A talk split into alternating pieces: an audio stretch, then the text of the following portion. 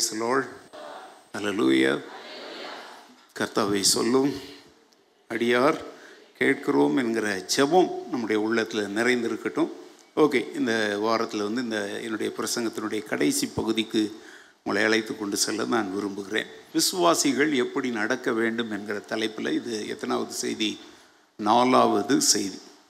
Okay நம்ம வந்து அப்போஸ்தலனாகிய பவுல் எபேசியர் நிருபத்திலிருந்து விசுவாசிகள் எப்படி நடக்க வேண்டும் என்று சொல்லுகிறார் என்பதை குறித்து நான்கு காரியங்களை தியானிப்பதற்காக நம்ம வந்து ஆதியாகமம் முதல் பழைய ஏற்பாட்டு பக்தர்கள் முதல் வேதாகம புருஷர்கள் ஸ்திரீகள் எப்படி நடந்தார்கள் என்பதை குறித்து அநேக காரியங்களை நம்ம கற்றுக்கொண்டோம். ஆவிக்குரிய தலைவுகள் ராஜாக்கள் தீர்க்கதரிசிகள் அவங்கெல்லாம் ஜனங்களை வந்து கத்தருடைய வழிகளிலே நடக்கும்படி எப்படி உற்சாகப்படுத்தினார்கள் அப்படிங்கிறதெல்லாம் நம்ம மோசே யோசுவா அதில் அதெல்லாம் கற்றுக்கொண்டோம். சரி இப்போ நம்ம வந்து இதுவரைக்கும் எபேசியர் நிருபத்தில் புதிய ஏற்பாட்டில் வரும் பொழுது எபேசியர் நிருபம் அல்லாமல் பவுல் சொன்ன ரெண்டு காரியங்களை நம்ம கவனித்தோம். ஒன்று வந்து ஞானஸ்தானத்தை மையமாக வைத்து அவர் சொல்லுகிறார். கிறிஸ்துவுக்குள் நாம் ஒரு புதிதான ஜீவன் உள்ளவர்களாக என்ன செய்ய வேண்டும் நடக்க வேண்டும் அப்படின்னு சொன்னார். ரெண்டாவது நாம் தரிசித்து நடவாமல் எப்படி நடக்கணும்? விசுவாசித்து நடக்க வேண்டும் என்பதையெல்லாம் உங்களுக்கு ரொம்ப விவரித்தோம் அதற்கப்புறம் எபேசியர் நிருபத்திற்குள்ளே வந்து முதல் காரியம் என்ன கற்றுக்கொண்டோம்? தேவன் அழைத்த அழைப்பிற்கு யாராக நடக்க வேண்டும்? தகுதி உள்ளவர்களாக நடக்க வேண்டும். ரெண்டாவது போன வாரம் என்ன கற்றுக்கொண்டோம்? அன்பிலே அதாவது இயேசு கிறிஸ்து தம்மை தாமே நமக்காக ஒப்பு கொடுத்து நம்மில் அன்பு கூர்ந்தது போல நீங்களும் அன்பிலே என்ன செய்யுங்கள்? நடந்து கொள்ளுங்கள். ஆண்டவர் தன்னையே கொடுத்தார். நம்ம அன்பில் நடக்கிறதுக்கு யார் நமக்கு மாதிரி? ஆண்டவராகிய இயேசு கிறிஸ்துவே நமக்கு என்னவாயிரு அதில் நிறைய காரியங்களை போன வாரம் வந்து நம்ம படித்தோம். என்ன அப்படின்னாக்கா இது எபேசியர் அஞ்சாவது அதிகாரம் நாலாவது அதிகாரம் இருபத்தி அஞ்சிலிருந்து நம்ம படித்தோம். பொய்யை களைந்து உண்மையை என்ன செய்யணும்? பேசணும். பாவத்திற்குள் வழி நடத்துகிற கோபத்தை என்ன செய்யணும்?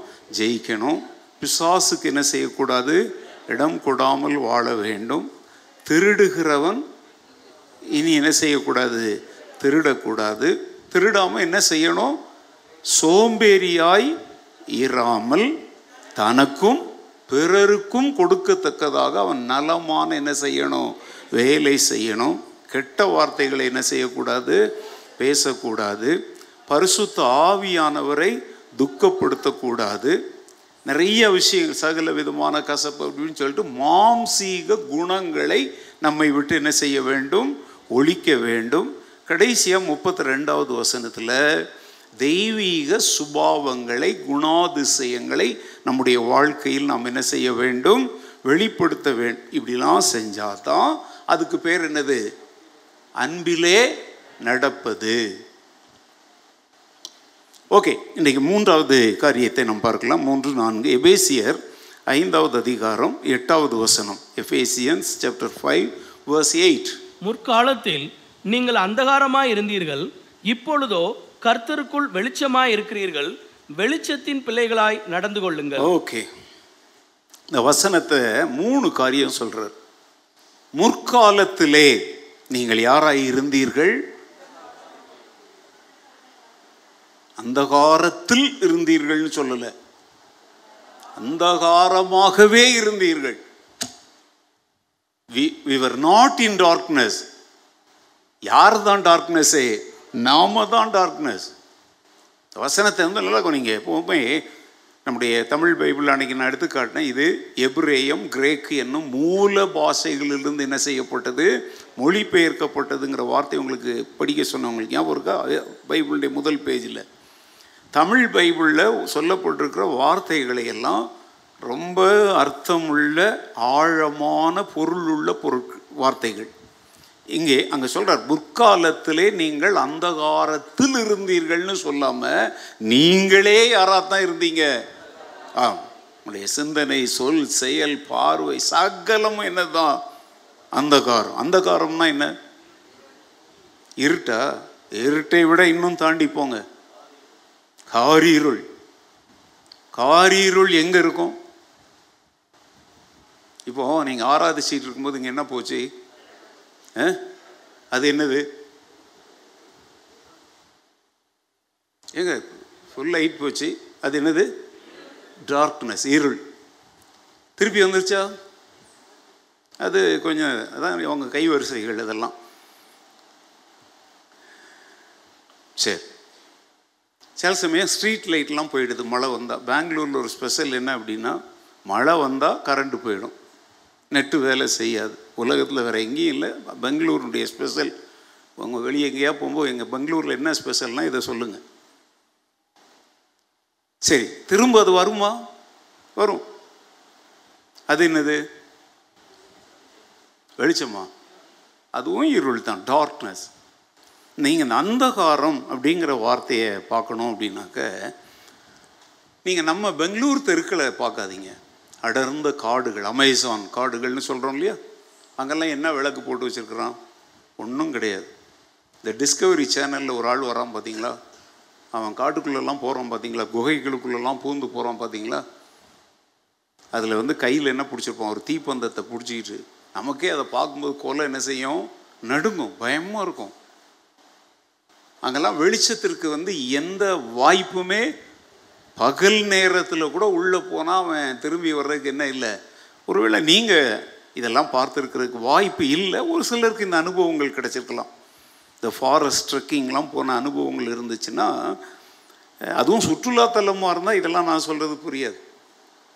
நான்லாம் வந்து அந்தகாரமான காடுகள்லாம் சிக்கி கொண்டு இருக்கிறேன் அங்கெல்லாம் வந்து எப்படின்னா எந்த பக்கம் திருமணம் வெளிச்சம் பகல்லையே நமக்கு என்ன செய்யாது? வெளிச்சம் இருக்காது. அவ்வளவு அடர்ந்த காடுகள். வழி தவறினால் திரும்ப பிழைப்பதெல்லாம் ரொம்ப கஷ்டம். நான் வந்து இது போன்ற அந்தகாரமான காடுகளிலே ரெண்டு மூன்று முறை சிக்கி கொண்ட அனுபவங்கள் எனக்கு உண்டு. அதுக்கெல்லாம் பல டெக்னிக் இருக்குது. அந்த அவன் செய்கிற மாதிரி நாங்கள் போகிற வழிகளில் சில அடையாளங்களை வச்சுட்டு போவோம். திரும்பி வர்றதுக்கு சில செடிகளை அப்படி ஒடிச்சு விட்டுட்டு போகிறது அந்த கிளைகள். அது அப்போ தான் ஃப்ரெஷ்ஷாக ஒடிச்சு விட்ருப்போம் நமக்கு வழி தவறி த தடுமாறும் போது நாம் ஒடிச்ச அந்த பகுதிகளை கண்டுபிடிச்சோம் அப்படின்னா அப்படியே அந்த மார்க்கமாக வெளியே வரலாம். இதை எதற்காக சொல்கிறேன்னா அந்த அந்தகாரம் என்பது என்ன அப்படின்னா இயற்கையாகவோ செயற்கையாகவோ என்ன இல்லை அங்கே வெளிச்சமே இல்லை. வெளிச்சத்திற்கு எந்த விதமான வாய்ப்புகளுமே இல்லை. அதனால் நீங்கள் இந்த அந்தகாரம்ங்கிறது நம்ம வீட்டில் கரண்ட் போகிற அதை வந்து நீங்கள் அந்தகாரம்னு நினைக்கக்கூடாது பாதாளத்தை வந்து நம்ம என்னன்னு சொல்கிறோம் அந்தகாரம் அப்படிங்கிறோம். ஏன்னா அங்கே வெளிச்சத்திற்கு என்ன இல்லை? வழி இயற்கையாகவும் இல்லை செயற்கையாகவும் இல்லை. இப்போ நம்மை குறித்து இங்கே என்ன சொல்கிறாருன்னா ஒரு காலத்தில் தேவன் உங்களை சிருஷ்டித்த பிரகாரம் நீங்கள் வெளிச்சத்தில் இல்லை. உங்களுடைய சொந்த அறிவு திறமையின்படியும் நீங்கள் வெளிச்சம் கொடுக்குற மக்களாக என்ன செய்யலை? வாழலை. Total we were in total darkness we are the dark நம்மை பார்த்து யாருமே எந்த வெளிச்சத்தையும் கற்றுக்கொள்ளுகிற நிலைமையில் நம்ம என்ன செய்யலை? இருக்கலை.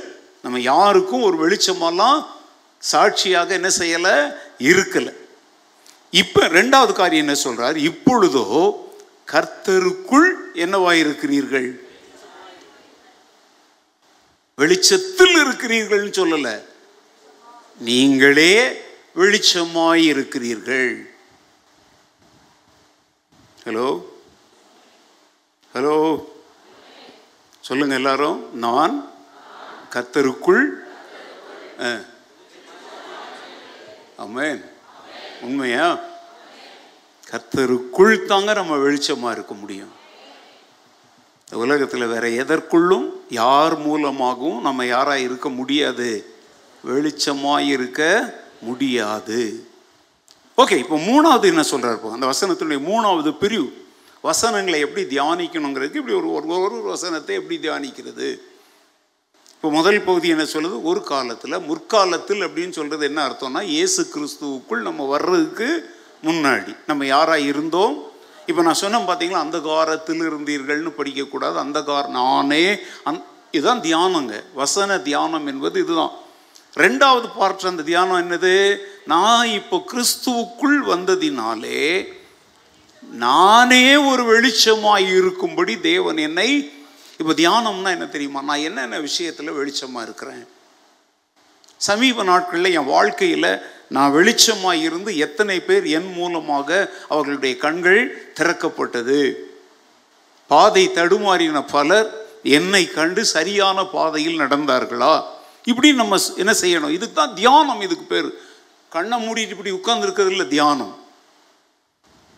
மூணாவது என்ன சொல்கிறார் பாருங்கள் நீங்கள் வெளிச்சமாய் இருக்கிறதுனால நீங்கள் இப்போ என்னவா நடந்துக்கணும்? வெளிச்சத்தின் பிள்ளைகளாக என்ன செய்யுங்கள்? இந்த வார்த்தையில் ஒரு காரியம் அடங்கியிருக்கு. நாம் வெளிச்சம் ரெண்டாவது வார்த்தை சொல்கிறார் நம்ம யாரு? வெளிச்சத்தின் இதுக்கு என்ன அப்போ சம்திங் நடுவில் ஏதோ ஒன்று இருக்கு. என்ன கண்டுபிடிங்க பார்க்கலாம். நாம் வெளிச்சம் ஆனால் நம்ம வெளிச்சத்தின் பிள்ளைகள். நடுவில் ஏதோ ஒன்று மறைவாக இருக்கிறது. என்னது? இப்போ பிள்ளைகளாக இருக்கிறோம். நாமே வெளிச்சம். அப்போ இன்னொன்று என்னது? நீ வெளிச்சம். நீ வெளிச்சத்தின் பிள்ளையா நடந்துக்கோ அப்படின்னா ஆ? என்னப்பா? ஆ, வெளிச்சமாயிருக்கிற ஒரு தகப்பன் இருக்கிறார். இதை சொல்றதுக்கு இவ்வளோ முக்கிய பிள்ளைகள் அப்படின்னாலே அர்த்தம் என்ன? நமக்கு ஒரு தகப்பன் இருக்கிறார். அவர் தான் யாரு? உண்மையான வெளிச்சம். அவர் மூலமாக நாம் மறுபடியும் ஜெனிப்பிக்கப்பட்டிருக்கிறபடியினாலே நம்மையும் அவர் யாராக வைத்திருக்கிறார்? நம்ம உண்மையான வெளிச்சம் கிடையாது. நான் வெளிச்சமாகிய கத்தருடைய பிள்ளையாயிருக்கிறேன். அவர்தான் சொல்லியிருக்கிறார் நான் உலகத்திற்கு ஒளியாய் இருக்கிறது போல நீங்கள் இந்த உலகத்திற்கு என்னவாயிருக்கிறீர்கள்? நல்ல கவனிங்க அந்த இடத்துல கவனிங்க. நான் உலகத்திற்கு ஒளியாய் இருக்கிறேன் நீங்கள் வெளிச்சமாயிருங்கள். அப்போ ஒளியாய் இருக்கிறேன்னா என்ன தெரியுமா? வெளிச்சத்தை கொடுக்கிற ஒரு ஆதாரம். அவர் தான் ரீசோர்ஸ் சகலவிதமான வெளிச்சமும் யார்கிட்ட இருந்து புறப்பட்டு வருது? வெளிச்சத்தின் பிதாவினிடத்துல இருந்து வருது. அவர் தான் ஒளி. நாம் அதை ரிஃப்ளெக்ட் பண்ணுற யாரு? வெளிச்சங்கள். We are the children of light அப்போ who is the light the Lord is our light the word of God is our light தேவனையும் தேவனுடைய வார்த்தைகளையும் நம்மிலே நாம் கொண்டிருக்கும் போது நம்மிடத்திலிருந்து என்ன புறப்பட்டு வரும்? வெளிச்சம் புறப்பட்டு வர வேண்டும். சரி இதை நம்ம நடைமுறை வாழ்க்கையில் கொண்டு வருமா? வெளிச்சம் அப்படின்னா என்னங்க? வெளிச்சம் என்பது எதை குறிக்கும்? ம்? வேற ஒன்றும் இல்லைங்க. ஒரு டிரான்ஸ்பரண்டான ஒரு வெளியரங்கமான வாழ்க்கையை குறிக்கும். டிரான்ஸ்பரன்ஸ் அப்படிங்கிற வேர்டு இப்போ ஒரு கண்ணாடி இப்போ இதில் என்ன இருக்குன்னு உங்களுக்கு தெரியுமா? இதில் என்ன இருக்குன்னு தெரியுமா? எங்க தெரிஞ்சா தெரியும்னு சொல்லுங்க தெரியுமா? தெரியாது. ஏன் தெரியாது? உங்கள் கண்ணு முன்னால் தூக்கி வச்சிருக்கிறேன்.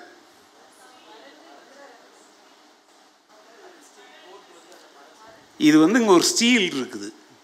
இப்போ இதே இது ஒரு கண்ணாடி குடுவையாக இருந்தால் உள்ளே என்ன இருக்குன்னு தெரியுமா? வேறு ஒன்றும் இல்லைங்க நீங்கள் என்னவோ குடிக்கிறான்னு வெறும் சுடு தண்ணி தான். பழைய சர்ச்சில் நான் வந்து பிளாக் டீ குடிப்பேன். இருக்கா அதை கண்ணாடி டீயில் நான் குடிப்பேன். கண்ணாடி டம்ளர் கிளாஸ் இப்போ நான் கண்ணாடி டம்ளரை இப்போ யூஸ் பண்ணுறதை விட்டுட்டேன். ஏன் விட்டேன் இதுக்கு ஏன் தெரியுமாங்க? அதில் அந்த பிளாக் டீ ஊற்றும் போது அது சில பிள்ளைகளுக்கு அவங்க அப்பா குடிக்கிற ஒரு பொருள் மாதிரி தெரிஞ்சிருக்கு. சர்ச்சு முடிஞ்சோடனே ரெண்டு பிள்ளைங்க வந்து ஐயோ நம்ம பாஸ்டர் நம்ம அப்பா ஒரு டம்ளர் தான் குடிக்கிறாரு. பாஸ்டர் எத்தனை டம்ளர் குடிக்கிறாரு? அப்படின்னு ஒரு பேரை சொன்னாங்களாம். எனக்கு அது சரியாக தெரியல. அந்த பிளாக் டீ கலரில் என்ன இருக்கும்? அதோட ஒழிச்சிட்டாங்க. இந்த கண்ணாடி டம்ளரில் இனிமேல் என்ன செய்யக்கூடாது? குடிக்க. ஏன்? கண்ணாடி டம்ளர் உள்ள இருக்கிறத என்ன பண்ணிடுது? வெளிச்சம் போட்டு அதுக்கு பேர் தாங்க டிரான்ஸ்பரண்ட் அப்போ ஆண்டவர் நம்மை வெளிச்சத்தின் பிள்ளைகளாய் நடந்து கொள்ளுங்க அப்படின்றாருன்னா ஒரு கண்ணாடி டம்ளர் மாதிரி நீங்க இருங்க. உள் ஒன்று வைத்து புறம் ஒன்றெல்லாம் என்ன செய்யாதீங்க? பேசாதீங்க. உன் இருதயத்தை ஒரு கண்ணாடி மாதிரி பார்க்கக்கூடிய ஒரு வெளிச்சத்தின் வாழ்க்கை வாழுங்கள். ஆங்கிலத்தில் சொல்லுவாங்க. உட்காந்து தானே ஊமத்தம்புரம் அப்படின்வாங்கல்ல அவங்கள என்ன சொல்லுவாங்க? ஊமத்தம்புரான்களை என்ன சொல்லுவாங்க? அவங்கள பற்றிய பிரச்சனையே என்ன தெரியுமாங்க? எதையும் வாயை திறந்து என்ன செய்ய மாட்டாங்க? ஆனால் மூஞ்சை தூக்கிக்கிட்டே இருப்பாங்க. அவங்க மனசில் என்னதான் இருக்குதுன்னு நம்மளால் என்ன செய்ய முடியாது. அது வந்து நல்லா சொல்கிறேங்க அப்படிப்பட்டவங்களோட காலத்தை கடத்துவது ரொம்ப கஷ்டம். இப்போ நான்லாம் அப்படி கிடையாது. போட்டு உடச்சிடுவேன் எப்படி? என்னை பற்றி என்ன நினைக்கிறீங்க? அப்படி தான் நினைக்கிறீங்களா? பாஸ்டர் மனசில் என்ன இருக்குது? யார் மனசில் என்ன இருக்கோ? நீங்கள் வேணால் அப்படி சொல்லலாம். என்னை பற்றிலாம் அப்படி சொல்லவே முடியாது. எதுவானாலும் அப்படியே அங்கேயே டப் டப்னு என்ன பண்ணிகிட்டே இருப்பேன். ஒருவேளை உங்களுக்கு அப்படி இல்லை அப்படின்னா நீங்கள் என்னை விட்டு ரொம்ப தூரத்தில் பின் செல்லுகிற ஆடுகளாக இருப்பீங்க. என் கூட நெருங்கி பழகுனீங்கன்னா தெரியும்? நான் வந்து எதையுமே என் மனசில் என்ன இருக்குன்னு கண்டுபிடிக்கலாம். நீங்கள் என்ன செய்ய வேண்டிய அவசியமே இல்லை. கஷ்டப்பட வேண்டிய அவசியமே பட் பட்டுன்னு போட்டு தள்ளிட்டு போயிட்டே இருப்பேன் அவ்வளோதான் ஆனால் சிலர் இருக்காங்கங்க. ஐயோ. அதான் எல்லாத்தையும் சில ஜோக்கெலாம் போடுறேன். ஏய் நீ இந்த தப்பு செஞ்சியா என்ன செஞ்சியா? அங்கே போனியா? எங்கே போனியா? டேய் நீ கையை பிடிச்சி இழுத்தியா? என்ன கையை பிடிச்சி இழுத்தியா? உடனே இருக்கப்பா ஏய் நான் சரியாக தான் பேசுகிறேன்னாப்பா என்ன சரியா பேசுறியா? இன்னைக்கு இங்கே இருக்கிற நிறைய பேருடைய வாழ்க்கை இப்படி தாங்க இருக்குது. இப்போ நாங்கள்லாம் சிலர்கிட்ட கவுன்சிலிங் பண்ணும் போல ரொம்ப கஷ்டமாக்கும். பாறையோட மோதுற மாதிரி இருக்கும். வாயை திறந்து பிரச்சனையை என்ன செய்ய மாட்டாங்க? சொல்லவே மாட்டாங்க. ஆண்டவர் சொல்கிறார் அப்படி இருக்காத. டிரான்ஸ்பரண்டர் வாழ்க்கை குறுகினதுங்க. இதெல்லாம் ஒருத்தர் இறந்து போயிட்டு அப்போ சொல்கிறான் ஐயோ ஏதோ சொல்கிறேன் சொல்கிறேன்னு சொன்னார். நான் தான் கேட்கல. அவன்கிட்ட ஒரு நாள் பேசணும்னு சொன்னார். நான் தான் நேரம் கொடுக்கல. இத்தனை பேர் சொல்கிறாங்க ஏங்க அப்படி வாழ்க்கை வாழ்க்கை குறுகினது? சிலர் சொல்கிறாங்க ஒன்றுமே சொல்லாமல் போயிட்டேப்பா சொன்ன போலாம் கேட்கல. இவர் செத்து படுத்திருக்கிறாரு. இவங்க பேசுகிறத அவர் கேட்க தைரியமாக சொல்லுவாங்க. ஒன்றுமே சொல்லாமல் போயிட்டே பயமா. எவ்வளோ சொன்னார் நீ தானே கேட்கல?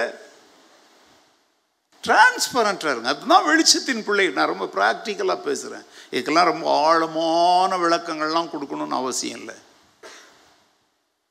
நீ உங்கள் வாழ்க்கை இன்னைக்கு ரொம்ப டிரான்ஸ்ஃபர் அதாவது ஒரு கண்ணாடி இந்த மாதிரி இராமல் கல்லூரி மொங்கா மாதிரி இராமல் கண்ணாடி டம்ளர் மாதிரி இருக்கிறீங்களா? அகத்தின் அழகு முகத்தில் தெரியணும். உங்களுடைய சிரிப்புக்கு காரணம் என்ன அப்படின்னு யாரும் கேட்க வேண்டிய அவசியம் இல்லை. உங்களுடைய கோபத்திற்கு என்ன காரணம்னு யாருமே கேட்காமலேயே தெரிந்து கொள்ளும்படி வெளிப்படையான ஒரு வாழ்க்கை நடத்தணும்.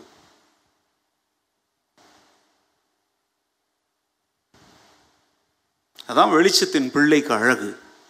உ- உள்ளதை உள்ளதென்றும் இல்லாததை இல்லை என்றும் சொல்லுங்கள். இதுக்கு மிஞ்சி ஏதாவது இருந்தால் அது தீமையாகிய பிசாசினால் உண்டானதா இருக்கும். நம்ம ஏன் வெளிச்சத்தின் பிள்ளைகளா நடக்கணும் தெரியுமா? நம்முடைய தகப்பனாகிய தேவன் யாராய் இருக்கிறார்? அப்போ அவருடைய பிள்ளைகளாகிய நாமும் கண்டிப்பா யாராக தான் இருக்கணும்? நடுராத்திரியில். ஊஹூ! என்று நரி கூளையிட்ட போது சுடுகாட்டில் உட்கார்ந்து மண்டை ஓட்டை எடுத்து இதுக்கும் நமக்கு ஏதாவது சம்மந்தம் இருக்கா? நீங்கள் கிறிஸ்தவத்தை விட்டுட்டு வேற எந்த மார்க்கம் இதெல்லாம் பாருங்க அங்கெல்லாம் இந்த மாதிரி கதை தான் இருக்கும். எல்லாமே எது சம்மந்தப்பட்டதாக இருக்கும்? இருட்டு இருட்டு இருட்டு இருள். ஏன்னா அவங்க அந்தகாரத்தின் பிள்ளைகளாக இருக்கிறாங்க. இப்போ நாம வந்து வெளிச்சமாகிய தேவனுடைய பிள்ளையாக இருப்பது போல இந்த மாதிரி ஆட்கள் அந்தகாரம். அவன் யாரு? பிசாசானவன். அவனுடைய பிள்ளைகள் சகலத்தையும் எப்படித்தான் செய்வாங்க? இருளாகத்தான் செய்வாங்க. அது வந்து அதை வந்து என்ன சொல்லுவாங்கன்னா கிரே அப்படின்னு சொல்லுவாங்க அதுக்கு பேர். இப்போ இந்த திருட்டு மார்க்கெட்னு ஒன்று இருக்குது பார்த்தீங்களா அதுக்கு பேர் இங்கிலீஷில் என்னது? கிரே மார்க்கெட் கிரே அப்படின்னா என்ன? அது வந்து ஒயிட் கிடையாது. அதாவது கருப்பினுடைய ஒரு கடைசி கலர் தான் கிரே கருப்பு அப்படியே குறைச்சிக்கிட்டே வந்தீங்கன்னா கடைசி அது என்ன கலராக மாறிடும்? கிரே கலராக மாறிடும். அதனால தான் ஒளிவு மறைவு இல்லாமல் நடக்கிற ஒன்றை வெளிச்சம் என்றும் ஒளிவு மறைவாக நடக்கிறவைகளே கிரே என்னும் அப்படின்னு சொல்கிறோம் நம்ம. நம்ம யாராக இருக்கக்கூடாது? கிரே மார்க்கெட்டிங் பிள்ளைங்களா இருக்கக்கூடாது. ஏன்னா நம்முடைய தேவன் எதையும் மறைவாய் செய்கிறவர் அல்ல. அவர் மறைவில் இருக்கிறவரும் அல்ல. தம்மை காணக்கூடாதபடி எங்கேயோ தன்னை ஒழித்து வைத்துக் கொண்டிருக்கிற தேவனும் அவர் அல்ல. இருதயத்தில் சுத்தம் உள்ளவர்கள் பாக்கியவான்கள் அவர்கள் யாரை தரிசிப்பார்கள்? எட்டாவது ஆறாவது வசனம் பாருங்க. எபேசியர் ஐந்தாவது அதிகாரம் ஆறாவது வசனம். இப்படிப்பட்டவைகளின் நிமித்தமாக கீழ்ப்படியாமையின் பிள்ளைகள் மேல் தேவ கோபாக்கினை வருவதால் ஒருவனும் உங்களை வீண் வார்த்தைகளினாலே மோசம் போக்காதபடிக்கு எச்சரிக்கையாயிருங்கள். ஒருவனும் உங்களை வீண் வார்த்தைகளினாலே மோசம் போக்காதபடிக்கு எப்படி இருங்கள்? எச்சரிக்கையாயிருங்கள் இந்த இடத்துல ஒரு வார்த்தை சொல்கிறார் வீண் வார்த்தைகளை கேட்கிற எவனும் என்ன ஆயிடுவான்? மோசம் போயிடுவான். வீண் வார்த்தைகள். நல்ல கவனிங்க. இந்த வீண் வார்த்தைகள் அப்படிங்கிறது என்ன தெரியுமா? அது வெளிச்சம் கிடையாது. நான் சொல்லிடுவேன் ஆனால் நான் சொல்ல விரும்பல. நான் சொன்னேன்னா பிரச்சனை வந்துடும். என்கிட்ட நிறைய விஷயங்கள் இருக்குது. சொல்லுங்கள் பிரதர் பரவாயில்ல. இல்லை நான் சொல்ல விரும்பலை. இது என்ன வார்த்தை? அப்போ எதுக்கு முதல்ல என்கிட்ட நோய் இருக்குது? நான் சொன்னால் பிரச்சனை வந்துடும் நிறைய பேர் பார்த்தீங்கன்னா வீணாக அல்லப்பிட்டு இருப்பாங்க. அதாவது வந்து பாஸ்டர் அதாவது வந்து சிஸ்டர் எது வந்து? எந்த சிஸ்டர் இப்போ நீங்கள் இனிமேல் இவன் கேளுங்க. நல்லா கவனிங்க. நிறைய பேருடைய பேச்சுக்களை கவனித்தீங்க அப்படின்னா வீண் வார்த்தைகள். வீண் வார்த்தைகள்னால் என்ன தெரியுமாங்க? நல்லா கவனிச்சுக்கோங்க. வெயின் வெயின் வேர்ட் வெயின்னா இது இல்லை வீண். யூஸ்லெஸ் இந்த வீண் வார்த்தைகள் அப்படின்னா பிரயோஜனமற்ற யாரையும் கட்டி எழுப்பாத யாருக்கும் எந்த உபயோகத்தையும் தராத வார்த்தைகளுக்கு பேர்? வீண் வார்த்தைகள். இந்த வீண் வார்த்தைகளை யார் பேசுவாங்க தெரியுமாங்க? காலத்தின் அருமையை அறியாமல் வாழ்கிறவங்க தங்கள் நேரத்தை வீணான காரியங்களை பேசி பேசி என்ன செய்வாங்க? காலத்தை வீணாக்கிக்கிட்டு இருப்பாங்க. அவங்க கூட நம்ம போய் உட்கார்ந்தோம்னா அவங்க நேரம் மாத்திரம் வீணாகலைங்க. நமக்கு தேவன் கிருபையாக தந்திருக்கிற பொன்னான நேரத்தை நாம் என்ன செய்கிறோம்? வீணாக்குகிறோம். வெளிச்சத்தின் பிள்ளைகள் வீண் வார்த்தைகளுக்கு என்ன செய்யக்கூடாது? செவி கொடுக்க கூடாது. அங்க அதில் தான் அந்த அஞ்சாவது அதிகாரத்தில் அதை சொல்றார். வீண் வார்த்தைகள் என்பது தேவ பக்திக்கு பிரயோஜனம் இல்லாத வார்த்தை ஜாலங்களினாலே புகுத்தப்படும் தந்திரமான கள்ள உபதேசங்கள் என்று பொருள். இங்க அதான் சொல்றார் ஒருவனும் உங்களை வீண் வார்த்தைகளினாலே மோசம் போக்காதபடிக்கு. அப்படின்னா நீ இப்ப நல்லா ஸ்டெடியா நடந்துட்டு இருக்கிற கத்தருக்குள்ள நல்ல உபதேசங்களை கேட்டுட்டு இருக்கிற நாங்க ஆழமான வேதத்தை ஆழமான ரகசியங்களை போதிக்கிறோம். கத்தர் எங்களுக்கு வெளிப்பாடுகளை தந்திருக்கிறார் நாங்கள் போதிக்கிறோம்னு எவனாவது சொன்னா நீ அதை போய் கேட்டு என்ன ஆயிடாத? மோசம் போயிடாத மோசம் போறதுன்னா என்ன? நம்பி கெடுறது. ஒருத்தனை நம்பி கெட்டு போறோமே அதுக்கு பேர் தான் இந்த இடத்துல பவுல் சொல்றது என்னன்னா தேவ பக்திக்கு பிரயோஜனம் இல்லாத வார்த்தை ஜாலங்களினாலே நமக்குள்ளே ஒருத்தன் புகுத்துகிற தந்திரமான கள்ள உபதேசங்களுக்கு பேர் தான் என்னது? அப்ப வெளிச்சத்தின் பிள்ளைகள் இப்ப எப்படிங்க பாருங்க அவன் பேசும்போது இது கோல்டு ஜார் அவன் கோல்டுன்னு சொல்லுவான். இது உள்ள அது இருக்கு. ஆனால் என்ன இருக்குன்னு உங்களுக்கு தெரியாது. நீ வந்து பாரு. ஒரு ஒரு மாதம் எங்கள் சர்ச்சுக்கு வந்து பாரு அப்பதான் புரியும். நான் சொல்கிறேங்க வெளிச்சத்தின் உபதேசம் ஒரு முறை சொன்னால் அப்போவே புரிஞ்சிடும் உங்களுக்கு ஒன்றும் புரியல. இப்போ நான் பேசிக்கிட்டு இருக்கிறேன். யாருக்காவது புரியலையா? தூங்குறவங்களுக்கு புரியாது. சுச புத்தி உள்ளவங்களுக்கு புரியாது இப்போ புரியும். நல்ல கவனிங்க. சிலருடைய உபதேசங்கள் பேசுகிறாங்க உங்கள் மண்டையில் ஏற மாட்டேங்குது. என்னென்னவோ வார்த்தைகள் அப்படியே வடிவமைத்து காட்டுறாங்கன்னா அந்த மாதிரி உபதேசிமாரை குறித்து எப்படி இருக்கணும் ரொம்ப? ஏன்னா ஆண்டவருடைய வசனம் வெளிச்சோங்க. அது நீங்கள் ஜீரோ வாட்ஸ்லேருந்து ஆரம்பிங்க. எத்தனை வாட்ஸ் அதுக்குரிய வெளிச்சத்தை அது கொடுக்கும். இந்த கள்ள உபதேசங்களை இப்படி ஈஸியாக கண்டுபிடிச்சிக்கலாம் கள்ள உபதேசத்தை பேசுகிறவன் நல்லா கவனிங்க கொஞ்சம் கஷ்டப்பட்டு தான் பேசணும். ஏங்க உண்மையை பேசுறதுக்கு யோசிக்க வேண்டியதில்லை. ஆனால் பொய்யை பேசணும்னா என்ன செய்யணும்? ரொம்ப யோசிக்கணும்.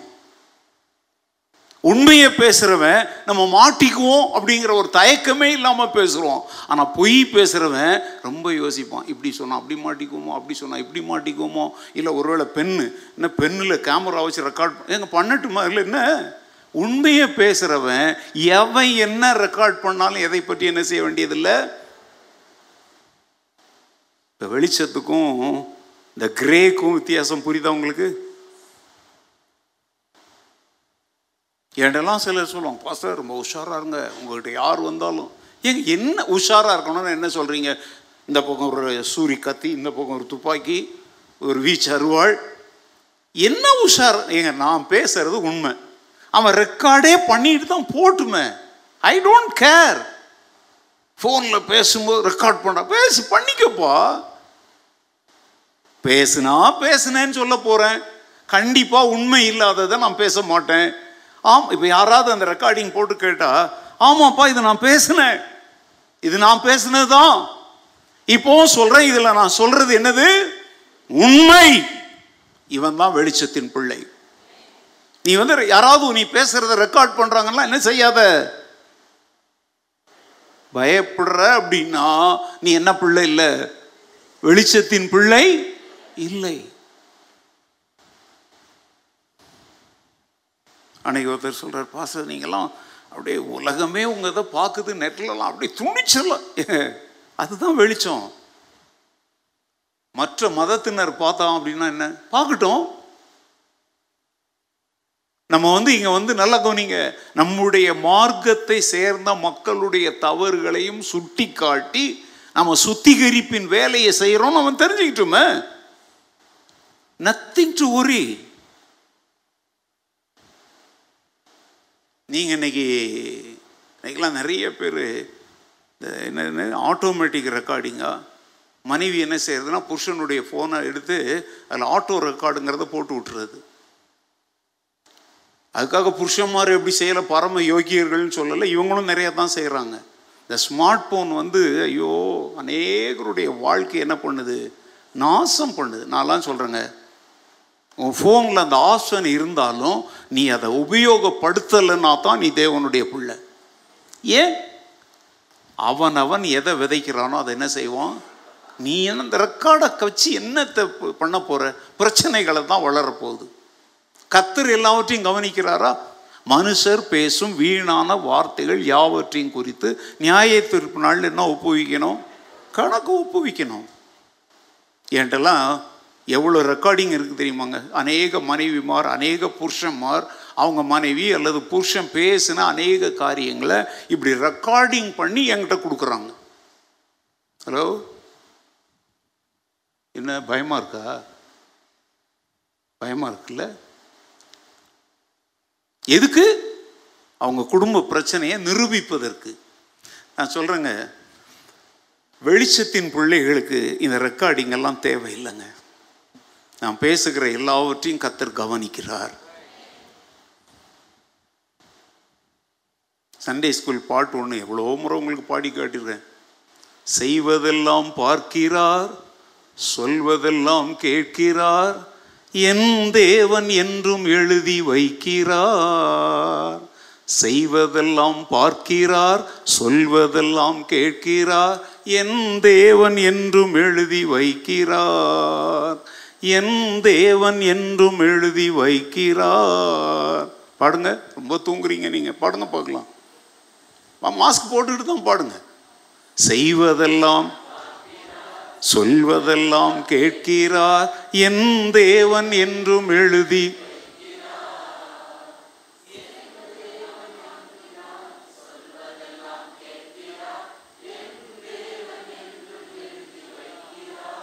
குழந்தைங்களை யாரும் கூட்டிகிட்டு வரலையே? தாலாட்டு பாட தெரியலன்னா இந்த பாட்டை இப்படி பாடுங்க. குழந்தை தூங்கிடும். எனக்கு தூக்கம் வரும் இந்த வார்த்தை இந்த பாட்டு மூணே லைன் தாங்க முத்தான மூன்று வரிகள். இதை இணையில் வச்சுக்கோங்க. நீங்கள் வெளிச்சத்தின் பிள்ளைகளாக நடந்துருவீங்க. செய்வதெல்லாம் பார்க்கிறார் சொல்வதெல்லாம் கேட்கிறார் அதை தமது ஞாபக புஸ்தகத்தில் என்ன செய்கிறார்? நான் பேசினவைகள் செய்தவைகளை குறித்து ஒரு நாளிலே தேவனுக்கு என்ன ஒப்புவிக்கணும்?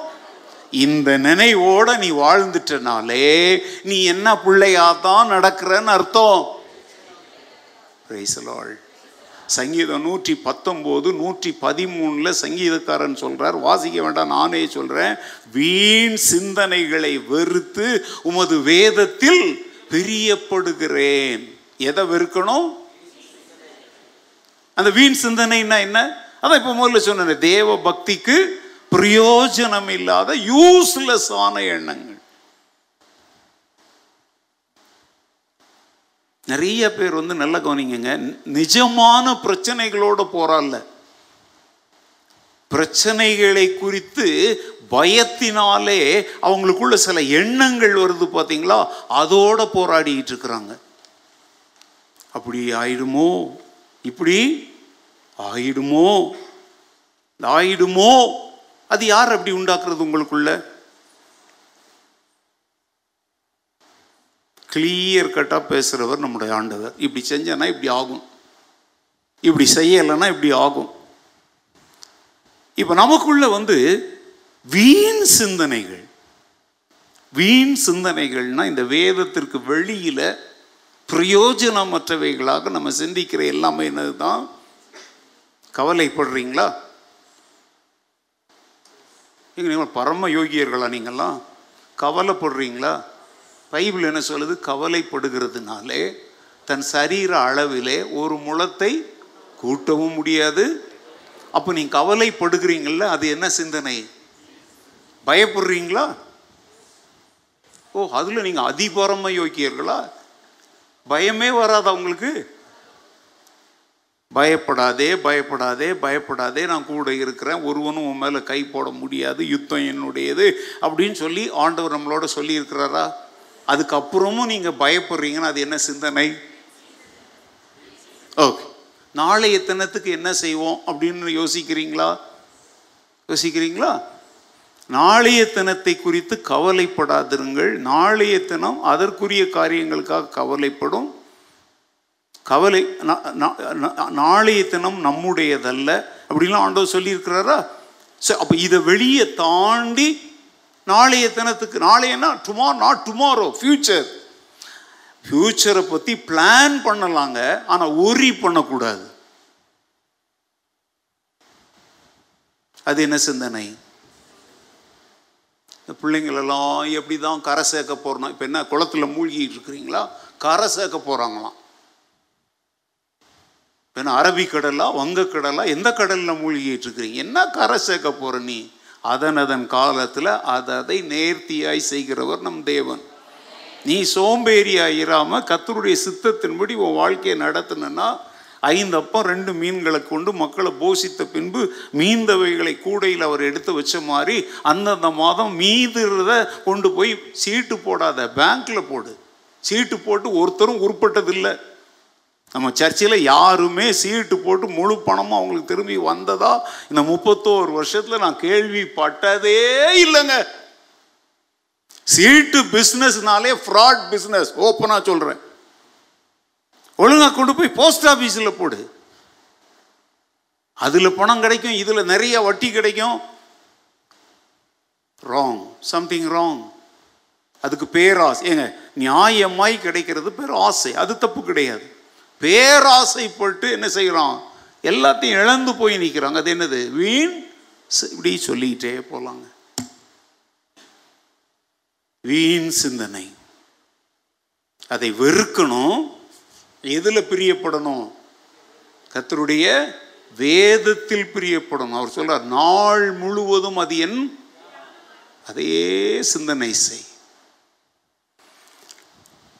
ஒன்று யோவான் ஒன்றாவது அதிகாரம் ஐந்தாவது வசனம் ஏழாவது வசனம். First John chapter one verse five and seven தேவன் ஒளியா இருக்கிறார் அவரில் எவ்வளவேனும் இருள் இல்லை இது நாங்கள் அவரிடத்தில் கேட்டு உங்களுக்கு அறிவிக்கிற விசேஷமாய் இருக்கிறது. அவர் ஒளியில் இருக்கிறது போல நாமும் ஒளியிலே நடந்தால் ஒருவரோடொருவர் ஐக்கியப்பட்டிருப்போம். அவருடைய குமாரனாகிய இயேசு கிறிஸ்துவின் ரத்தம் சகல பாவங்களையும் நீக்கி நம்மை ஓகே சுத்திகரிக்கும் இந்த ரெண்டு வசனத்தினுடைய முக்கியமான கருத்துக்களை பாருங்க. தேவன் ஒளியா இருக்கிறார். திறந்து சொல்லுங்க. ஒளியா இருக்கிறார். அவரில் எவ்வளவேனும் இருள் இல்லை அப்படின்னா உங்களுக்கு புரியாது. கொஞ்சம் கூட என்ன இல்லை. இருள் இல்லை இன்னைக்கு உன் வாழ்க்கையில் எல்லாமே வெளிச்சமாக இருக்குதா? இல்லை கொஞ்சம் இருட்டு வச்சிருக்கிறியா? ஒரு காரியம் கேட்குறோம் அது வந்து அது வந்து உங்களுக்கு தேவையில்லாத விஷயம். இது என்னது? இருள். நிறைய பெற்றோர் பிள்ளைகள் புருஷன் மனைவி உறவில் இன்னைக்கு ஏராளமான பிரச்சனைகளுக்கு காரணமே என்ன தெரியுமாங்க? கொஞ்சம் கொஞ்சம் என்ன இருக்குது? இருள் இருக்குது. எல்லாமே இருள்னு சொல்ல முடியாது. ஒரு விஷயத்தில் வெளிச்சமாக இருப்பாங்க இன்னொரு விஷயத்தில் என்ன பண்ணுவாங்க? ஒரு பழமொழி சொல்லுவாங்க பெண்கள்கிட்ட வயசையும் ஆண்கள்கிட்ட சம்பாத்தியத்தையும் கேட்கக்கூடாதுன்னுவாங்க. எப்படி? ஏன்னா எந்த பெண்ணுமே தன்னுடைய உண்மையான வயசை சொல்ல மாட்டாளாம். எந்த புருஷனும் தன்னுடைய உண்மையான சம்பளத்தை சொல்ல மாட்டானாம். இது உங்களுக்கு பொருந்தும் அப்படின்னா நீங்க வெளிச்சத்தின் பிள்ளைகள் இல்லை நீங்க யாரு. ஏன் நீ உன் வயசை குறைச்சி சொல்லி இப்போ என்ன கிளியோ போடுறவாக போறியா? ஜிம் அன்னைக்கு எங்கே எங்கேயோ சொன்னா எனக்கு ஞாபகம் யாருப்பா சொன்னது? இருபத்தி மூணு கல்யாணம் பண்ணாங்கன்னு. ஆமாம் ஜிம்மு தான் அன்னைக்கு மேரேஜில். ஒரு பொம்பளை வந்து இருபத்தி மூணு கல்யாணம் பண்ணலாம் அதாவது எப்படின்னா அதில் ரொம்ப பெரிய காரியம்னா ஒரு பாஸ்டரையும் கல்யாணம் பண்ணலாம் அதாவது இருபத்தி மூணு ப்ரொஃபஷன் கார்பெண்டரா அவன் ஒருத்தன் விவசாயியாக அவன் ஒருத்தன் இன்ஜினியராக அவன் ஒருத்தன் டாக்டராக அவன் ஒருத்தன் அப்படின்னு சொல்லிட்டு அவன் கடையை போய் எனக்கு ஷாக் ஆச்சு. ஒரு பாஸ்டரையும் கல்யாணம் பண்ணலாம் சரி இப்போ என்னத்துக்காக அப்படின்னா கின்னஸ் சாதனைக்கும். இப்போ கல்லறையிலிருந்து அவள் சரீரம் மணக்குமா நாருமா ஏன் மணக்காதா? கின்னஸ் சாதனை பண்ணி இருபத்தி மூணு கல்யாணம் பண்ணவான் செத்து குழிய தோணா மணக்கணும்ல? நான் இருந்தேனே. அப்போ எதுக்கு இந்த நாத்தம் பிடிச்ச வேலையை செய்கிறீங்க வெளிச்சத்தின் பிள்ளைகளாக நடங்க. ஏன்னா நம்முடைய தேவனிடத்தில் எவ்வளவு வேணும் என்ன இல்லை? இருள் இல்லை.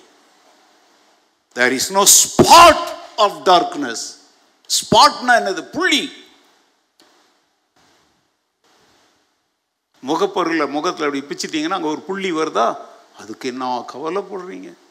மண்ணுக்குள்ளே போகிற இந்த சரீரத்தில் முகப்பொரு இருக்கிறது அது புள்ளி ஆயிடுச்சு காயம் ஆயிடுச்சுங்க வாழ்க்கை முழுசும் நீ என்னென்னவோ குரங்கு வேலை செஞ்சு எல்லாமே புள்ளியாக இருக்குது. அதை பற்றி உனக்கு கவலை இல்லையா?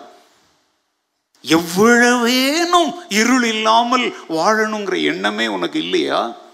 கிறிஸ்துவ வாழ்க்கைன்னா என்னங்க நினச்சிட்டு இருக்கிறீங்க?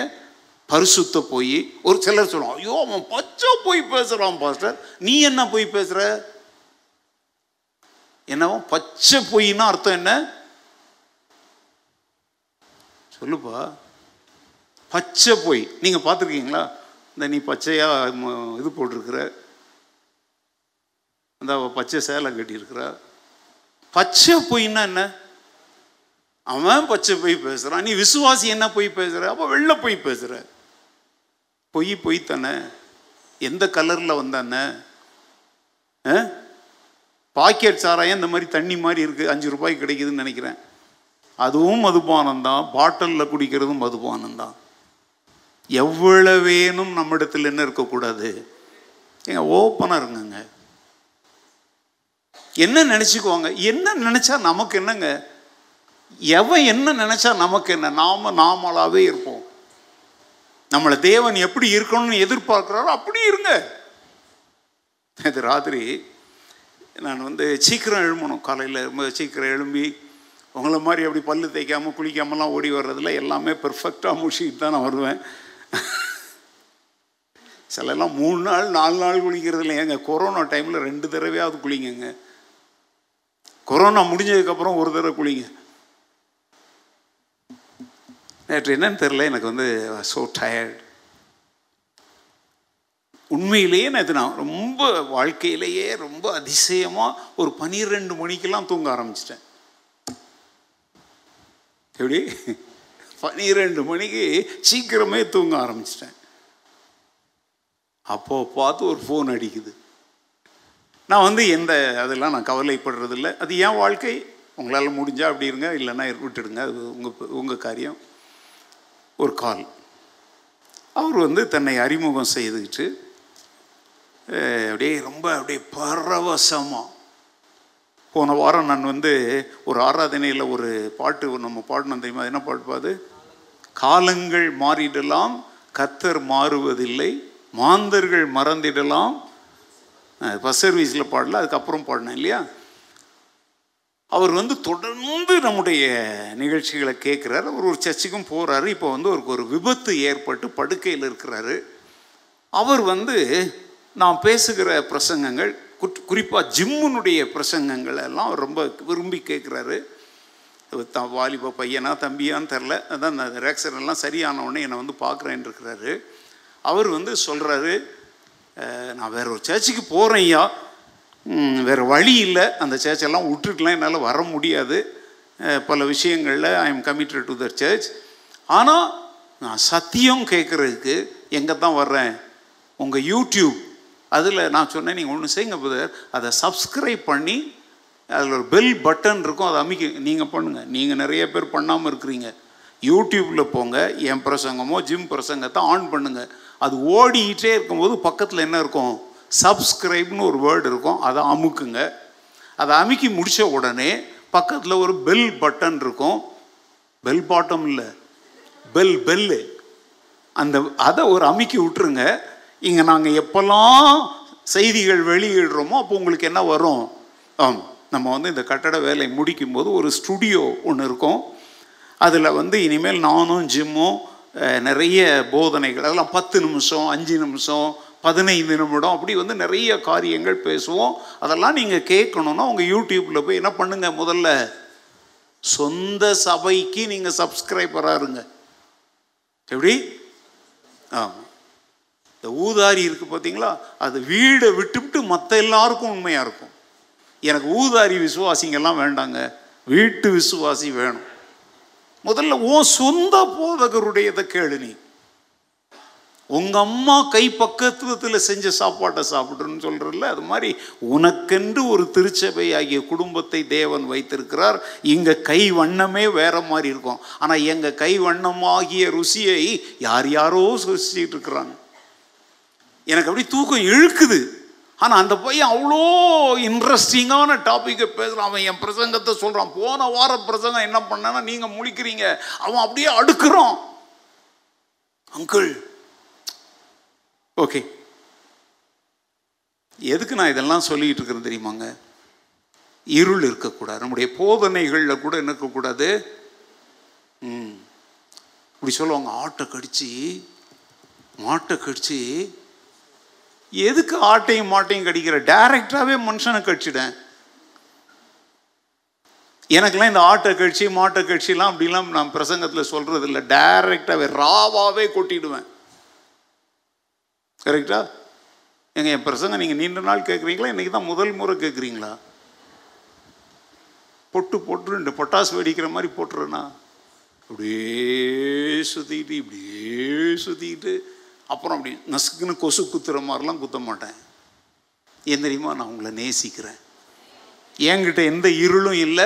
நீங்களும் இருளின் பிள்ளைகளாக வாழ்வதை நான் விரும்பலை. நானும் வெளிச்சத்தின் பிள்ளையாய் வாழ்வதையும் நீங்கள் வெளிச்சத்தின் பிள்ளையாய் வாழ்வதையும் ஒளியாய் இருக்கிற நம்முடைய கத்தர் விரும்புகிறார். தேவன் ஒளியாய் இருக்கிறார் அவரிடத்தில் எவ்வளவேனும் அப்படின்னா கொஞ்சம் கூட என்ன இல்லை இருள் இல்லை. அங்க என்ன சொல்றார் பாருங்க நம்ம அவரோடு ஐக்கியப்பட்டவர்கள் என்று சொல்லியும் இருளிலே நடக்கிறவர்களாய் இருந்தால் நாம் சத்தியத்தின்படி நடவாமல் யாராய் இருக்கிறோம் பொய் சொல்லுகிறவர்களாயிருக்கிறோம். அவர் ஒளியில் இருக்கிறது போல நாமும் ஒளியிலே நடந்தால் ஒருவரோடு ஒருவர் என்ன செய்திருப்போம்? எப்படி இருப்போம்? இன்னைக்கு நமக்குள்ள ஐக்கியம் இருக்கா? டு வி ஹாவ் ஃபெல்லோஷிப் ஐக்கியம்னா என்னன்னு தெரியும்? எங்க கிறிஸ்தவ ஐக்கியம்ங்கிற தலைப்பில் இந்த சபையில் எத்தனை வருஷம் போதுச்சேன்? நண்டா? உங்கள் வீட்டில் நீங்கள் நண்டு குழம்பா? கரெக்டாக சொல்லுப்பா. ரெண்டு வருஷம். என்ன பேர்? தலைப்பேர் என்ன பேர்? கிறிஸ்டியன் ஃபெலோஷிப் அப்போ நான் சொல்லியிருக்கிறேன் நீ எல்லார் கூடயும் ஃப்ரெண்ட்ஷிப்பில் இருக்கலாம்.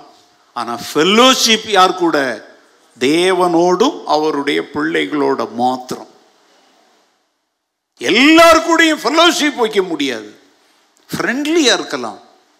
ஐக்கியம் என்பது என்னை போல ஒளியில் நடக்கிறவர்களோடு மாத்திரம்தான் ஐக்கியம்.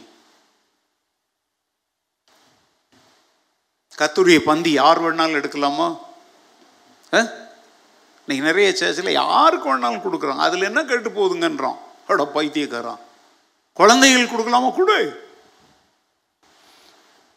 பாட்டு பாடுறோம். அன்பின் வீருந்தாமே. ஐக்கிய பந்தியாமே. அன்பின் வீருந்தாமே.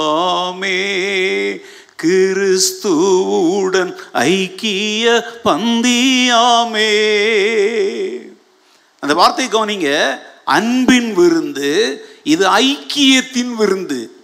கத்துடைய பந்தி கத்தரோடு ஐக்கியம் இல்லாதவன் கத்தருடைய பிள்ளைகளோடு ஐக்கியம் இல்லாதவன் இந்த கத்தருடைய பந்தி எடுக்க என்ன இல்லாதவன்? அங்க ஐக்கியம். இடத்துல என்ன சொல்றாரு தெரியுமா? நம்ம ஒளியில நடந்தால் ஒருவரோடு ஒருவர் எப்படி இருப்போம்? இந்த சபையில் நீ யார் கூடயும் ஐக்கியமா இல்லை அப்படின்னா நீ எதில் நடக்கலைன்னு அர்த்தம். எனக்கு அவங்கள பிடிக்காது. எனக்கு இவங்கள பிடிக்காது. அவங்க இந்த சர்ச்சுக்கு வர்றதுனால நான் இந்த சர்ச்சுக்கு வரமாட்டேன். நரகத்துக்கு டைரக்டா போ. நம்ம சர்ச்சிலலாம் இதே பிரச்சனைங்க. எங்களுக்கு பிடிக்காதவங்க அந்த சர்ச்சுக்கு வர்றாங்க. எங்கள் கூட சண்டை போட்டவங்க வர்றாங்க. என்கிட்ட கடன் வாங்கிட்டு தரா ஏன் கடன் கொடுத்த நீ முதல்ல? ஏன் கடன் கொடுக்குற? நீங்கள் தானே பாஸ்டர் சொல்கிறீங்க கடன் கொடுப்பீர்கள் கடன் வாங்க நான் அதுதான் சொல்கிறேன் சிரிக்கிறேன். நான் என்ன சொல்கிறேன் கடனை கொடுத்துவிட்டு இங்கே சர்ச்சு முன்னால் சண்டை போடுறத விட ஒரே தடவை உதவியாக செஞ்சு விட்டுரு. திருப்பி எதிர்பார்க்காத. கடன் கொடுத்தா தானே திருப்பி எதிர்பார்க்குற? ஆயிரம் ரூபாய் கேட்குறாங்களா அவன் நாளைக்கே தருவேன்னுவான். சர்ச்சுக்கே வரமாட்டான். ஒரு ஆத்மாவையும் நாசம் பண்ணுற அதை விட பதில் நாங்கள் ஐநூறுரூபா நான் கிஃப்டாக தர்றேன். வச்சுக்கோங்க நீங்கள் திருப்பிலாம் என்ன செய்ய வேண்டாம். பிரச்சனை முடிஞ்சிடுமா? அதுக்காக நாளை காலையில் வரிசையாக வந்து பாஸ்டர் ஒரு பிரின்சிபிளுங்க ஐக்கியம் இல்லாமல் போவதற்கு நிறைய விஷயங்கள் இருக்குது. இப்போ இந்த புது சர்ச்சுக்கு வந்ததுக்கப்புறம் நிறைய ஐக்கிய குறைவு ஏற்படுது. என்னத்தையாவது பேசி விட்டுறாங்க நோண்டி விட்டுறாங்க வண்டி நிறுத்துகிற இடத்துல அங்கே இங்கே உட்கார்ற இடத்துல. சகோதரரோடு நம்ம எப்படி இருக்கணுமோ? ஆனால் அப்படி இருக்கணும்னா நம்ம எதில் நடக்கணும்? சகோதர அன்பு சகோதர ஐக்கியம் இல்லாத சபை செத்த சபை. உங்க பக்கத்தில் உட்கார்ந்துருக்கிறவங்க யாரு? ஐயோ அவங்க என் ஃப்ரெண்டு இங்க வந்து ஃப்ரெண்டு இல்லை. இங்க ஃபெல்லோஷிப் பிரதர் சிஸ்டர் எங்கள் எல்லா சர்ச்சிலையும் சார் மேடம் கூப்பிட்றோம் நம்மளை மாதிரி சபையில் தான் என்ன சொல்லி கூப்பிட்றோம்? பிரதர் ஒருத்தர் கூப்பிடுங்க பார்க்கலாம். பிரதர் சிஸ்டர்னு கூப்பிடுங்க. ஏங்க நீங்கள் பிரதர்னு கூப்பிடுங்க. நீங்களும் சிஸ்டர்னு கூப்பிடாதீங்க. கூப்பிடுங்க ஒருத்தர் ஒருத்தர். நதியா யாரையும் கூப்பிட மாட்டியா? கூப்பிட்டியா? இன்னொருத்தர் நான் பார்க்குறேன் இப்போ. கேமராவை சொல்லிட்டு போ. இப்படி கையை காட்டி பிரதர் நீங்க எதுக்கு பிரதர்ன்றீங்க நீங்க ஒருத்தர் ஒருத்தர் பார்த்து இப்படி கையை காட்டி அதுவும் முறைச்சிட்டு இப்படி இல்லை அன்பா சிஸ்டர் சொல்லுங்கங்க. கையை கொடுக்காதீங்க. ஏங்க இப்போ செஞ்சீங்களே? சந்தோஷமா இருந்துச்சா? இதையும் வெளியே போய் செஞ்சால் எப்படி இருக்கும்? வெளியே போய் செஞ்சாலும் நல்லா தானே இருக்கும்? சொல்லுங்க. நல்லா இருக்கும் ஆனால் செய்ய மாட்டோம். சிலவன் சொல்லுவான் நான் நினச்சேன் நான் இந்த சர்ச்சை நானே கட்டி கொடுத்துருவேன். ஆனால் அவன் நினைக்கவே மாட்டான். நல்லா தான் இருக்குமா கொஞ்சம் வெளியே போய் செய்யுங்க. அன்பே பிரதானம் சகோதர அன்பே பிரதானம். பாடுங்க. அன்பே பிரதானம். சகோதர அன்பே பிரதானம். பண்புரு ஞானம் பரம நம்பிக்கை இன்ப விஸ்வாசம் இவைகளிலெல்லாம் அன்புரு ஞானம் பரம நம்பிக்கை இன்ப விசுவாசம் இவைகளிலெல்லாம் அன்பே பிரதானம். சகோதர அன்பே பிரதானம். பாடுங்க. அன்பே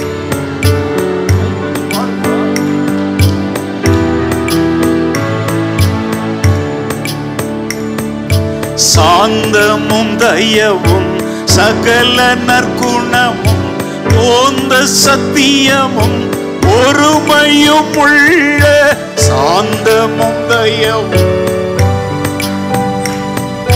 போந்த சத்தியமும் பொறுமையும் உள்ள அன்பே பிரதானம் சகோதர அன்பே பிரதானம் அன்பே பிரதானம் பிரதானம் அல்ல ஒரு பாட்டு அன்பில்லையானால் அது எப்படி நம்ம சகலவும் கலகலவென்னும் கைமணியாமே. எல்லாம் பாடிக்கிட்டு இருக்க நேரம் இல்லை. ஏன்னா நீங்கள் நல்லா தூங்கிடுவீங்க.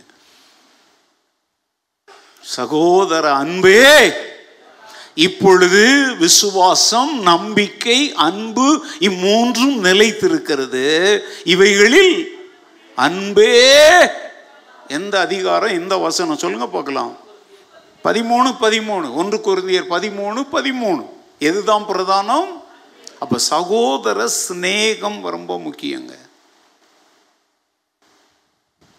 ஓகே கடைசி காரியம் நாலாவது காரியம்.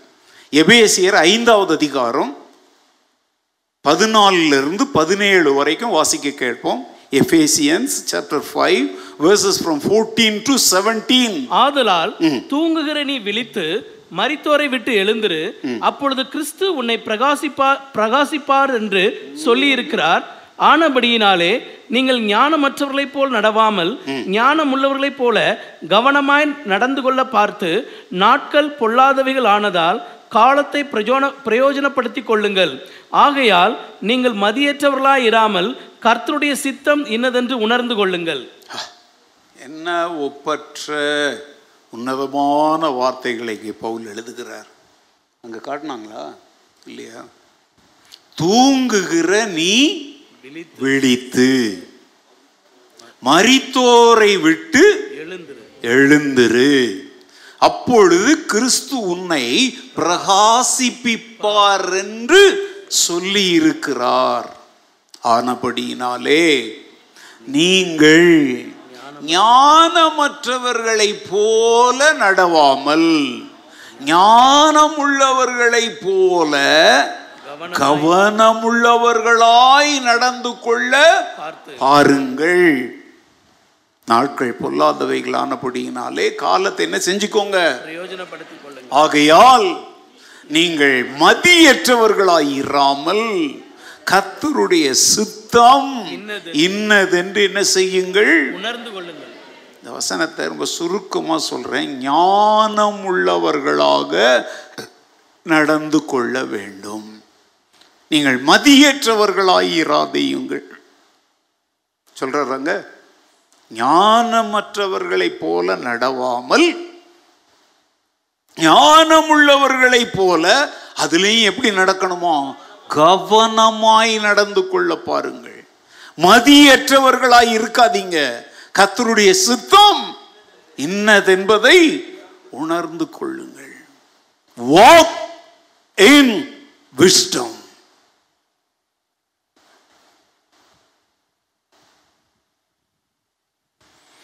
கவனமாக நடந்து கொள்ளும் ஜீவியம் கத்தருடைய சித்தத்தை அறிந்து கொண்டு அதின்படி ஜீவிப்பதனால தான் உருவாகும். நீ ஞானமுள்ள மனிதனாய் நடக்கணும்னா முதல்ல தேவ சித்தம் என்ன என்பதை அறிகிற அறிவு உனக்கு வேணும். You know what are all God's will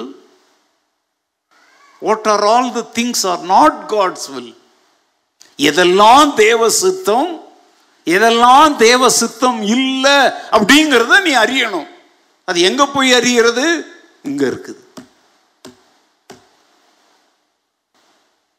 இன்னைக்கு பைபிள் படிக்காததுனால தாங்க நம்மை குறித்த தேவ சித்தம் என்ன என்பதை மக்கள் அறியாமல் இருக்கிறாங்க.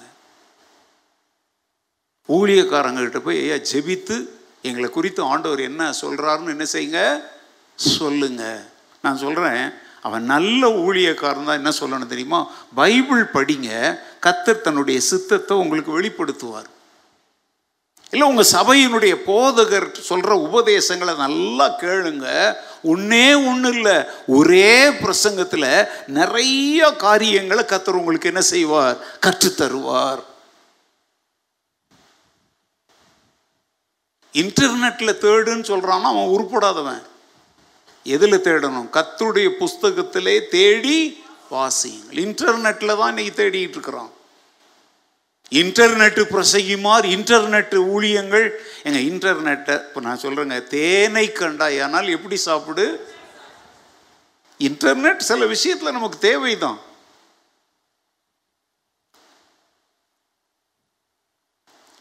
இந்த உலகத்தினுடைய எல்லா அறிவையும் போதிக்கிற ஒரு புஸ்தகம் ஒன்று இருக்குது. என்னப்பா அது? என்னது? இல்லைப்பா அதுக்கு ஒரு பேர் இருக்குது உலகத்தில் அது ஃபேமஸ் அதுக்கு. என்சைக்ளோபீடியா யார் சொன்னது? வெரி குட் தம்பி. என்சைக்ளோபீடியா அது வந்து உலக ச- என்னத்தை போட்டாலும் அதில் காட் ஒரு காலத்தில் அதெல்லாம் இவ்வளோ பெரிய அதெல்லாம் விலை பயங்கரம். இப்போ அது எதில் வந்துருச்சு? நெட்டில் வந்துருச்சு. இப்போ நீங்கள் நெட்டில் ஒரு வேர்டை போட்டிங்கன்னா அதுக்குரிய முழு விவரத்தையும் அந்த இன்ஸ் இதுக்கு மாதிரி யூஸ் பண்ணிக்கலாம். தேவ சித்தத்தை போய் எங்கே பார்க்க முடியாது? கம்ப்யூட்டர் ஜோசியம் அப்படின்னு ஒன்று ஜோக் அடிக்கிறானுங்க. உனக்கு தண்ணியில் கண்டம் சாக்கடையில் உள்றாமா கம்ப்யூட்டர் ஜோசியம் பார்த்துட்டு உட்காந்துருக்குறேன் நீ கம்ப்யூட்டர் ஊழியக்காரன். வேதத்தை திருப்புப்பா. தேவ சித்தம் இங்கே எழுதப்பட்டிருக்குது. சொல்லுங்க தேவ சித்தம் எங்கே எழுதப்பட்டிருக்குது. சென்னையில் இருக்கிற பிரபலமான ஊழியக்காரன்ட்டு இல்லை. தேவ சித்தம் வி- சித்தம் அப்படிங்கிறதுக்கு ஆங்கிலத்தில் என்ன பேர்? வில். இப்போ வில் நேற்று வந்து நான் வந்து நிறைய விஷயங்களை டவுன்லோட் பண்ணும்போது வில் எழுதுறது எப்படின்னு ஒரு சட்டம் இருக்குது நிறைய சட்டங்களை நான் டவுன்லோட் பண்ணேன். ஏன்னா எங்களை மாதிரி ஆட்களுக்கு சட்டம் நிறைய விஷயங்கள் தெரியணுங்கிறதுக்காக கவர்மெண்ட்டினுடைய போர்ட்டலில் போயிட்டு நிறைய சட்டங்கள் திருமண சட்டங்கள் சான்றிதழ்கள் வாங்குறது ட்ரஸ்ட் சட்டங்கள் வில் எழுதுறது இப்படி நிறைய சட்டங்கள் எல்லாம் டவுன்லோட் பண்ணும்போது அதில் வில் எழுதுறது அப்படின்னு ஒன்று நான் வந்து டவுன்லோட் பண்ணிக்கிட்டேன். வில்னா என்னது? இப்போ சொல்லுங்கள் வில் எழுதுறதுன்னு சொல்கிறாங்கல்ல கொஞ்சம் படிச்சவங்கெல்லாம் என்ன செய்வாங்க? தங்கள் காலம் நல்ல வில்லன் இருக்கும்போதே தங்களுடைய சொத்து பணம் எதிர்காலத்தில் என்ன என்ன அப்படிங்கிறதெல்லாம் என்ன பண்ணி வச்சிருவாங்க? எழுதி வச்சிருவாங்க. அதுக்கு பேர் என்ன பேர்? வில்லு வில்லு. நம்ம தமிழ்நாட்டில் ஜே ஜேன்னு இருந்த ஒரு அம்மா ஒன்றும் எழுதி வைக்காமல் போனதுனால நாடே நாறிக்கிட்டு இருக்கு ஒன்றும் உங்களுக்கு புரியல. ஓகே சரி போங்க. ஜே ஜேன்னு வாழ்ந்தாங்க. இல்லையா? பேரெல்லாம் கேட்கல நான். ஆனால் அவங்க ஒரு வில் என்ன செய்யலை? எழுதி வைக்க பார்த்தீங்களா அதுக்காக பெரிய தப்புன்னு சொல்ல முடியாது. அது அவங்க விருப்பம். இந்த வில் அப்படிங்கிற வார்த்தையை நல்லா கவனிங்க. அது என்ன தெரியுமாங்க? இப்போ தேவன் வந்து அவருடைய மனதில் இருக்கிறவைகளை வெறும் வார்த்தையாவே சொல்லிட்டு போயிட்டா மறந்துடுவாங்க மக்கள். அதனால அவருடைய மனதில் இருக்கிறவைகளை வில்லா எழுதி வச்சிருக்கிறார். எழுத்துல எழுதி வச்சிருக்கிறார். அப்போ என்னையும் உன்னையும் இந்த சபையையும் தேவ காரியங்களை குறித்த கத்தருடைய வில் எதுதான்? இது கத்தருடைய வேதம்னு சொல்றது. அப்படியே எடுங்க. பரிசுத்த வேதம். ஓகே. நம்ம சர்ச் ஸ்டைல் இது. இந்த கையில். நெஞ்சு எங்கே இருக்குப்பா? கல்யாணத்தில் பொண்ணு மாப்பிள்ளைக்கு பிடிக்க சொல்கிறேன் முக்குறாங்க பாரு. இனிமேல் இந்த சர்ச்சில் யாராவது கல்யாணம் பண்ணணும்னு வந்தீங்கன்னா இப்படி பைபிளை பிடிக்க பழகணும். சரியா? கல்யாண போட்டோ எடுக்கணும்னா அந்த வீடியோக்காரன்ட்டு சொல்லுவீங்க நீங்கள் இப்படி பைபிளை பிடிக்கிறீங்கன்னா வாழ்க்கையில் ஒரு முறை தான் பிடிக்கிறீங்க ஏன் முன்னாடி. இதை ஏன் இங்கே வைக்க சொல்றது தெரியுமாங்க? ஆண்டவருடைய இங்கிருந்து வந்தது தான் இது. எது? ஆண்டவருடைய மனசில் இருந்ததை எனக்காக அவர் எழுதி கொடுத்துருக்கிறாரு. நானும் அதை என் மனசோட மனசாக வச்சுக்கிறேன். நான் என் கதையை சொல்கிறேங்க நீங்கள் உங்கள் கதையை சொல்லுங்க. அப்படிதானா? ஆமேன்னு சொன்னவங்க நான் சொன்னதை ஒத்துக்கிட்டீங்க. இது என்னது? பரிசுத்த வேதாகம். எத்தனையோ பேர் இருக்கலாம். ஆனால் நமக்கு இது என்னது தெரியுமாங்க? It is God's will written in this book அப்போ தேவ சித்தம் வில் என்னன்னு தெரிஞ்சுக்கணும்னா எங்கே வரணும்? வேதத்துக்கிட்ட வரணும். பிரைசலாள் சொல்லுங்க. எதுக்கிட்ட வரணும்? கண்ட கண்ட ஊழியக்காரன்ட்டெல்லாம் அலையக்கூடாது. கண்ட கண்ட புஸ்தகங்களை தேடி அலையக்கூடாது. புஸ்தகங்கள் கூட அவங்க அவங்க கொள்கைகளை அவங்க எழுதுவாங்க. போன வாரத்தில் வந்து சென்னையிலேருந்து நான் புஸ்தகம் வாங்கிட்டு வர சொன்னேன்.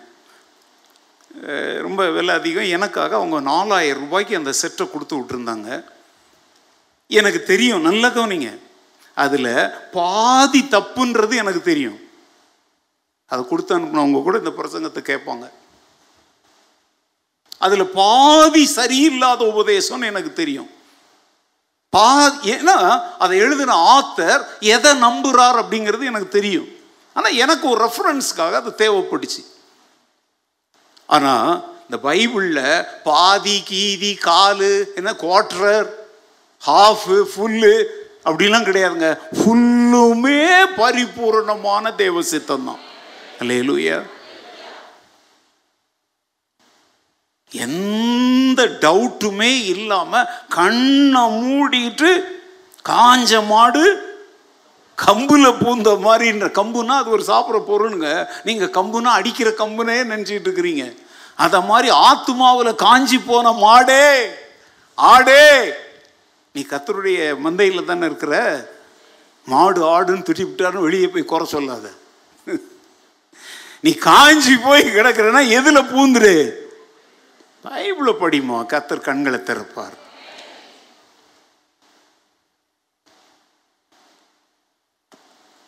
சத்திய வேதம் பக்தரின் கீதம் சுத்தர்கள் போகும் பாதையின் தீபம் உத்தம மார்க்கம் காட்டும் சத்திய வேதம்.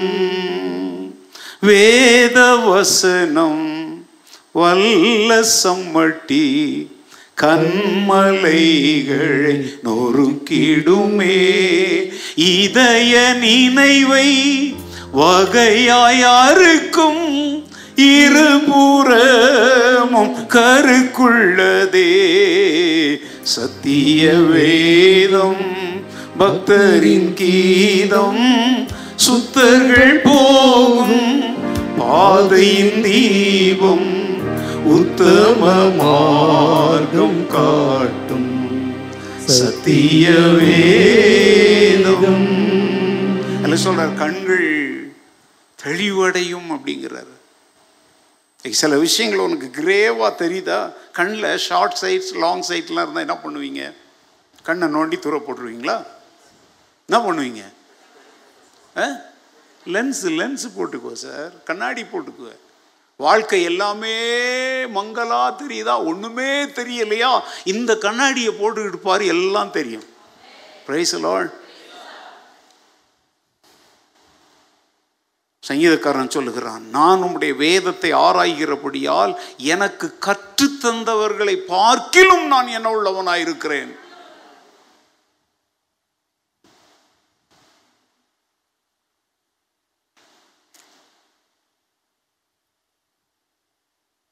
தேவனுடைய சித்தத்தை அறிகிற அறிவிலே நீங்கள் நாளுக்கு நாள் என்ன செய்கிறீர்களா?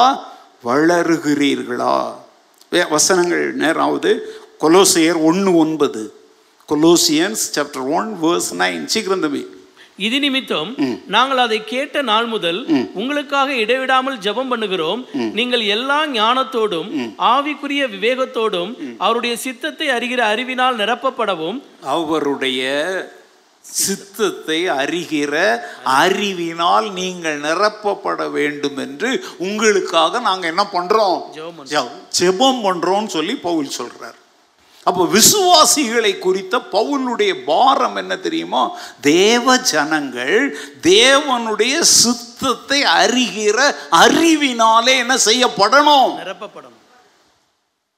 ஏங்க பவுல் அவர் காலத்து சபையை குறித்து அப்படி பாரம் உள்ளவராக இருந்தார். நான் ஏன் காலத்து சபையை குறித்து அந்த பாரம் உள்ளவனாக இருக்கிறேன்? பவுல் அப்படி இருந்தார் பவுல் அப்படி இருந்தார்னே சொல்லி காலத்தை ஓட்ட முடியாது. இன்னைக்கு நீ எப்படி இருக்கிறங்கிறது முக்கியம். பவுலுக்கு ஜால்ரா அடிச்சு பரலவும் போக முடியாது. அவரே சொல்றார் நான் பவுலை சேர்ந்தவன் என்றும் நான் கேபாவை சேர்ந்தவன் என்றும் ஏன் கதை சண்டை போட்டுட்டு கிடக்குற? நீங்க எல்லாரும் எதுல தேரணும் என்ன அறிவினால நிரப்பப்படணும்? தேவனுடைய சித்தத்தை அறிகிற அறிவினா அதான் ஞானம். ஒன்னு பேதர் நாலு ஏழு. எல்லாவற்றிற்கும் முடிவு சமீபமாயிற்று. ஆகையால் தெளிந்த புத்தியுள்ளவர்களாய் இருந்து ஜெபம் பண்ணுவதற்கு என்ன சொல்றார்? எல்லாத்துக்கும் முடிவு சமீபமாயிற்று. அதனால எப்படி இருங்க? தெளிந்த புத்தி தெளிந்த புத்தியை. தெளிந்த புத்திக்கு பேர் தாங்க ஞானம். தெளிந்த புத்தின்னா என்னது? அதுக்கு பேரு. ஞானம்.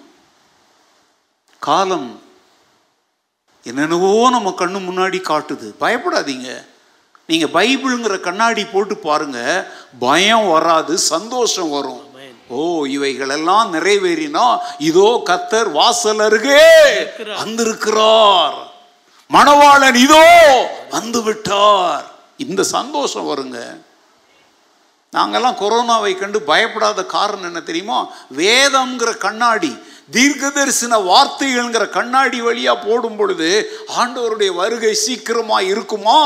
அப்படி இருக்குமானால் அதற்கு முன்பாக இந்த உலகம் எல்லாம் தேவனுடைய ராஜ்யத்தின் சுவிசேஷத்தை கொண்டு செல்ல கத்தர் வழிகளை திறப்பாரோ அப்படின்னு ஆவல் வருது. ஹலோ தெளிந்த புத்தி உள்ளவங்களா இருக்கும் ஒண்ணு பேதர் அஞ்சு எட்டுலையும் அதைத்தான் சொல்றாரு. தெளிந்த புத்தி உள்ளவர்களா இருங்கள் விழித்திரு விழித்திருங்கள். ஏனெனில் உங்கள் எதிராளியாகிய பிசாசானவன் கர்ச்சிக்கிற சிங்கம் போல எவனை விழுங்கலாமோ என்ற எவனைன்னா இது ஆம்பளைங்களுக்கு இல்ல. இந்த பைபிள் அப்படி போட்டிருந்தா அது எல்லாரும் சேர்த்து தான் அங்கே என்ன சொல்ற? தெளிந்த ஞானம் உள்ளவர்களாய் இருங்கள் சரி எப்படிலாம் நடக்கணும்னு சொன்னார்ல பவுலு? ம்? டிப்ஸாக ஏதாவது சொல்லணும்ல? நீங்கள் காய்கறி வாங்கும்போது கடைசி என்ன கேட்குறீங்க அதுக்கு பேர் என்ன பேர்? உசுரு கொசுறு கொசுறு.